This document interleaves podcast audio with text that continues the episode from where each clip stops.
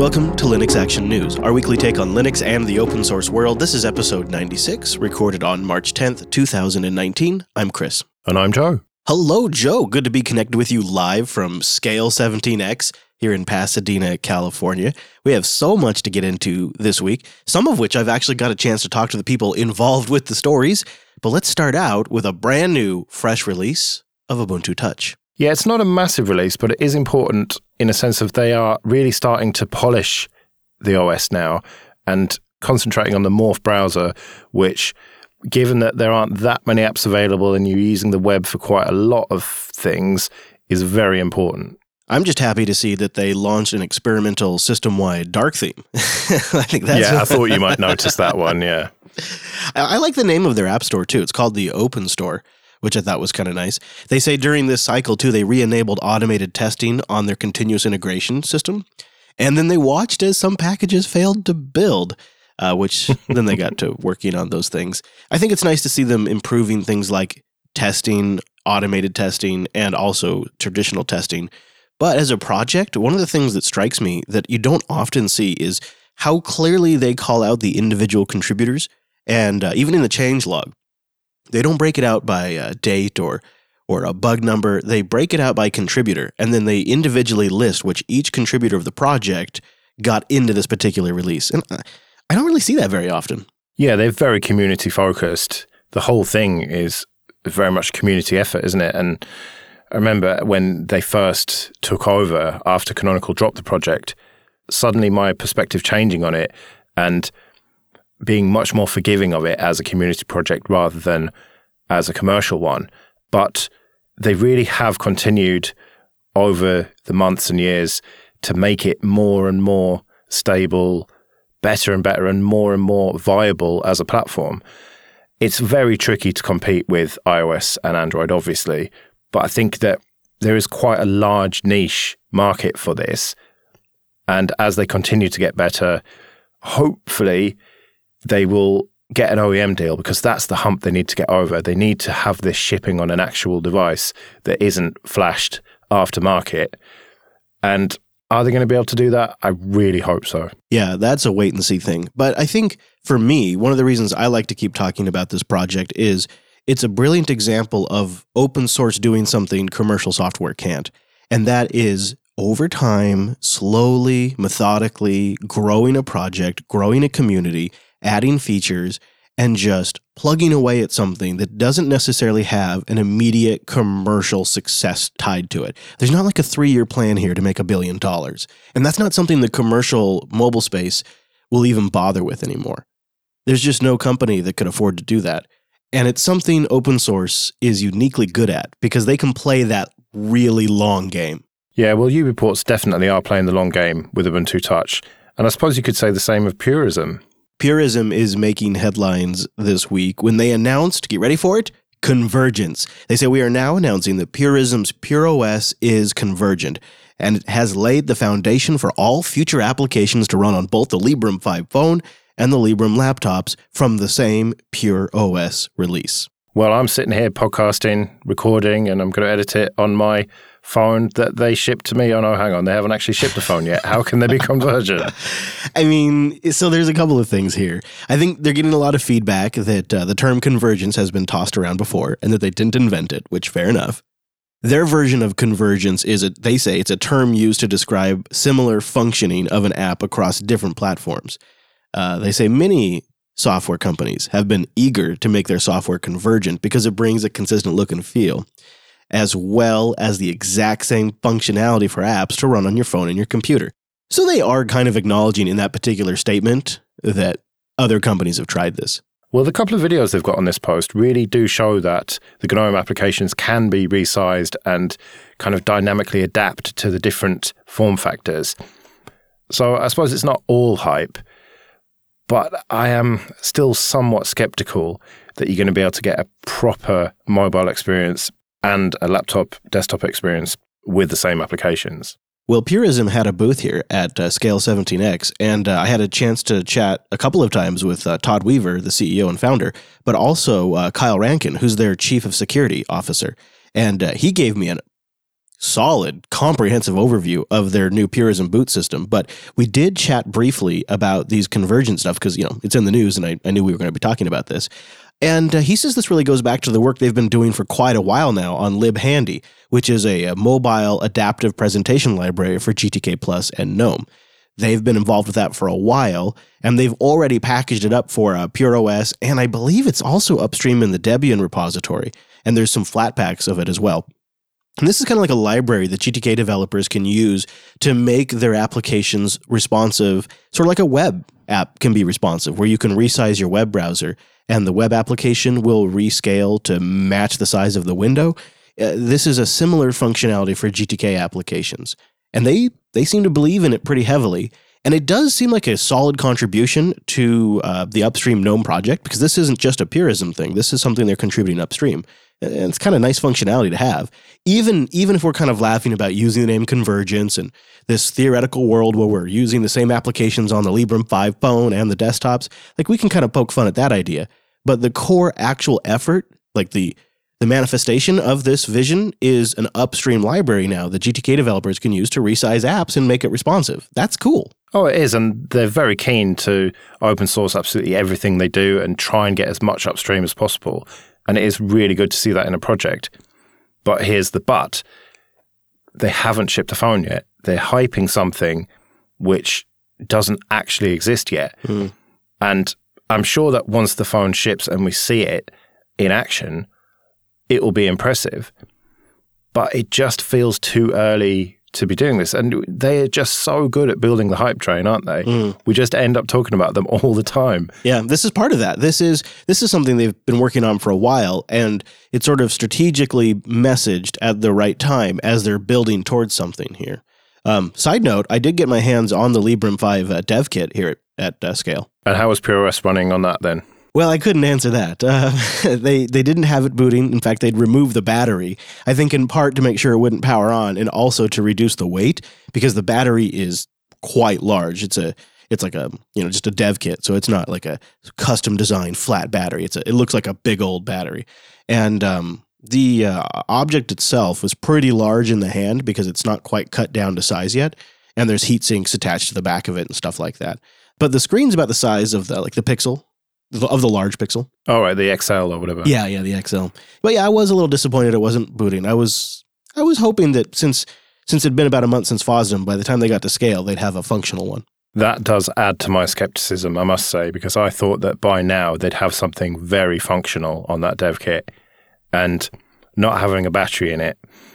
Mm, that doesn't look good to me. No, no, I, I felt the same way. However, talking to Kyle, uh, their chief security officer, uh, he seemed really sharp, and uh, the things that they're thinking about and uh, trying to build look pretty good. So they they may have a they may have a good team there. It might just things might just end up being on a protracted schedule, you know, yeah. and and maybe that's okay. Maybe we end up we might still end up getting the same end product. Just might take a lot longer. Well, anyone who's listened to User Error would know that I would have been checking it out. I would have grabbed my Anker battery and the relevant cable and slyly plugged it in and had a good play with it. That's clever. Yeah, I'm surprised you didn't think of that. Oh, well. Just a couple of more stories that are rounding out the uh, mobile Linux landscape, and one that may be coming to a device near you. Yeah, Maru OS 0.6 has been released. And although this is primarily mobile, it's running on my Nexus 5, for example, and you can also run it on a Nexus 5X. What's really great about it is it's a lineage based ROM but then you plug in a screen and a keyboard and mouse, and suddenly you have a Debian desktop with XFCE. Well, slow down there, sport. Isn't it news with this release? I could be wrong, but I thought it was this one where they finished rebuilding and rebasing on a slimmed down lineage. Like that's kind of one of the new features, isn't it? Yeah, it was just based on the Android open source project before, uh, whereas now it's based on Lineage, which gives you a couple of extra Lineage features. And it also makes it more portable to other devices. And although we haven't actually seen any new devices yet. the whole point of this is that it's going to be much easier to do so. So we should see some soon, hopefully. I kind of chuckle over here, but uh, that is the idea. And, and it does make sense that we'll get there. But as I said, I've been checking this out and it is great. I've been following the project for a couple of years now, and it always just amazes me that you can have a Debian desktop. I mean, it's not that complicated. It's just running in containers and sharing the kernel. And so, because you've got this ancient kernel on a Nexus 5, it means you don't have things like snaps working properly. And there are a few other things that don't work, like audio. But it is still amazing to me that it's not even particularly laggy, this Debian desktop. Obviously, it uses the best desktop environment in the world, XFCE, Of so course, it's going to yeah. be Mhm. super smooth. Right. But it is surprising on a device of this age and power and RAM and specs generally Yeah. That you can have a fully functional Linux desktop and it actually work well. Yeah, fair enough. That is true. That is surprising. I know that one of the other things that they added with this release is you can now hook up a mouse or keyboard over USB, where in the past you were limited to Bluetooth devices. Did you get a chance to try that? No, I've just got a little um, Bluetooth keyboard with little touchpad on it that I always use for it. So no, I haven't tried that. And I didn't get round to trying the Chromecast support either, which means that you don't actually have to plug in a screen anymore. So I really am keen to test it, but I don't have a Chromecast. I'll have to go round to my parents' place and um, check it out on, on their Chromecast. Well, congratulations to the Maru project for getting 0.6 out. That's kind of making me want to go get the old Nexus out of the uh, drawer and give it a go.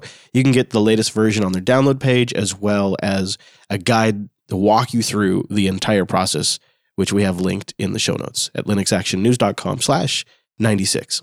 Well, on the more mainstream side of the Android street, this week on the Android developers blog, Google have posted about a new monetization method for devs, which involves giving users the option to watch video adverts instead of actually paying for things. you have you ever seen this? Where we've got like a free game and you die or something happens and it's like watch a video and get extra gems or get a, get another replay or resume your progress. And if you watch the video, it's like a 30 second Google ads ad video thing and then it takes you back to the game and you get whatever reward, whatever incentive they promise to make you watch that ad. This is on my kids' games all the time too. I, and they they'll just sit there and watch the videos. They love it. They think it's a great. They think it's a great deal. Um, and so far, this has been up to each individual developer to implement in their own fancy, however they want to do it. And so what Google's doing now is, hey, let's just give you a system-wide Google Play based API to do this, and then we can all make money. and the only people that lose are the users, Joe. No, the users win by getting cool rewards in their games. Google Play is excited to announce the rewarded products, a new product type now available in the open beta in your Play console. Have at it, developers. it does feel like some Black Mirror episode or something, doesn't it? Where you're sort of forced to watch these videos. Yeah, I actually think it's going to be horrible for Android because there's already so much pressure for all of the apps to be free and all of these weirdo ways they try to monetize. This is sort of like a blessed way now. And you're just going to get tons and tons of Google Ads videos. And Google's making money on both ends of the deal because when you put it on the Google Ads network, they're making money. And when you do a transaction through the Google Play API, they're taking a cut. So it's just wonderful for them. It really is them doubling down on it being a sort of budget OS, though, isn't it? It's it's not premium like iOS, where you're just expected to spend the couple of bucks or whatever for the app. This is just them really accepting that it is a second-rate monetization system. It seems that way to me. And it also seems like it's going to lead to a lot more advertisements on the platform. I do wonder if you've got root and AdAway, whether you'll be able to say, yes, I'll watch the video, and then it just won't load and it'll skip it. I hope so. That would be great, actually. Not that I want to steal or anything like that, but also I don't want ads on my phone. I really don't. I don't like having ads on my mobile device. And so I would be much more inclined to root after years and years now of not rooting. Uh, this would probably put me back into that camp. The thing is, though, it looks like this is going to be an option for people. So it's either pay and have this freemium model and pay for your rewards, or go the advertising route. So it's kind of choice, which is good, isn't it? Well, it's up to the developer. You know, it's up to the developer if they want to offer that. I would love, love for that to be the way it goes, Joe, but I'm skeptical. Yeah, I suppose they'll have metrics, won't they, these devs, for how many people actually are paying for these add ons in the apps. And it's probably not a lot of people on Android. And so I think this is going to be very popular with them. Well, the consumer market might be a hot mess for Google, but the enterprise market seems like it could be shaping up quite nicely for Google's Glass. Yes, Google Glass, a new generation even. Yeah, we talked about this way back on episode 11 of Linux Action News. When they had a kind of second generation at the time Google Glass, which was very much aimed at industry. And now there are some leaks of a second generation of that device, so essentially the third generation of Google Glass, which means it obviously must have done well for them. And they have finally found the niche for Google Glass. Just as an aside, one of the things about this story that jumps out to me is now we have the second most prominent augmented reality product in the market that is focused solely at the enterprise. Recently, Microsoft announced HoloLens 2, which also is focused at the enterprise. And now, here we have Google Glass Enterprise Edition, and these latest leaks seem to indicate it's a nice upgrade. First of all, the biggest change is USB C. You're getting USB C for charging. That seems pretty nice. But according to 9 to 5 Google, there's other things that are a pretty big upgrade in this thing, too. It's going to go with a Snapdragon 710, it's going to have onboard LTE, 802.11ac. The camera is going to go from an 8 megapixel sensor to a 32 megapixel sensor with 4K video recording. They're also upgrading the RAM from 2 gigs to 3 gigs. It's essentially a mid to high range Android smartphone in a very specific form factor that wraps around your brain noodle. And so, of course, this means yet more Linux in industry and enterprise, not only on the device itself, but also you've got to figure it's connecting to servers and uploading the data and downloading the data. And the chances are that's going to be running on Linux, probably on AWS or at least in the cloud somewhere. Oh, yeah, for sure. It's Linux all the way down. And let's also be clear this isn't going to stay in the enterprise forever. Soon we'll be all walking around with Linux computers connected to the cloud wrapped around our head. I'm not sure how I feel about that. But why don't we change gears and talk about the biggest story of the week? And that is Microsoft announcing the open sourcing of Windows Calculator. now that's how everyone has covered this, right? Mm-hmm. The fact that oh, it's just a joke and Mm-hmm. it's the most minor part of Windows. Right. But there's actually a more nuanced take on this, and it's at, right there in Microsoft's post about this, and they say. Reviewing the calculator code is a great way to learn about the latest Microsoft technologies like Universal Windows Platform, XAML, and Azure pipelines. And that is the crux of this. It's not just them doing it for fun, it's to try and entice devs in and to say, look, this is an example of some of the legacy code of actually doing the calculation stuff, but here's how it actually ties into Windows 10. This is the example code that you can then use to build your applications, to learn about how to build applications. And so it's a way of pulling people in. And therefore, I think it's a very smart move by Microsoft. Yeah, it is. It is a great way to sort of dip your toes in without it being overwhelming. And the thing is, is that it's sort of a fascinating application because in some ways it's a very modern designed Windows application. But some elements of it, like core parts of the code base, go all the way back to 1995. I was chatting with Mark Goodner, who is the program manager for Visual Studio at Microsoft here at Scale. And he and I were joking about what's going to be the next application that Microsoft is going to open source. And uh, he and I are pulling for it to be Minesweeper. I think that'd be pretty awesome. Solitaire, maybe. One of the things that is interesting about this is there is already a whole bunch of issues that has been submitted against this. In fact, Microsoft has already merged some of the community fixes into the upstream code base. It is, in all senses, a genuine open source project now. It's weird to think that, isn't it? That Microsoft have got a properly open source project of any kind, never mind all of the other ones they've got. It just, if you told us that 10 years ago, we would have just not believed you. yeah, pretty much. I, I would be really actually fascinated to see if they open source future applications and will this ship in the next major version of Windows, the next major version of calc.exe that gets updated? Will it be this version that has been patched by community members? My sense is it will be. And then we will have an official Microsoft Windows application that is being modified, improved, and updated by the open source community. It's not a big deal when it's calc.exe, but if it's mmc.exe or something that's much more significant, like a control panel applet or something, that all of a sudden starts to become a very big deal. Could it possibly be the tiptoeing towards open sourcing the whole shell, if not the NT kernel? Seems unlikely, but It's what a lot of people hope.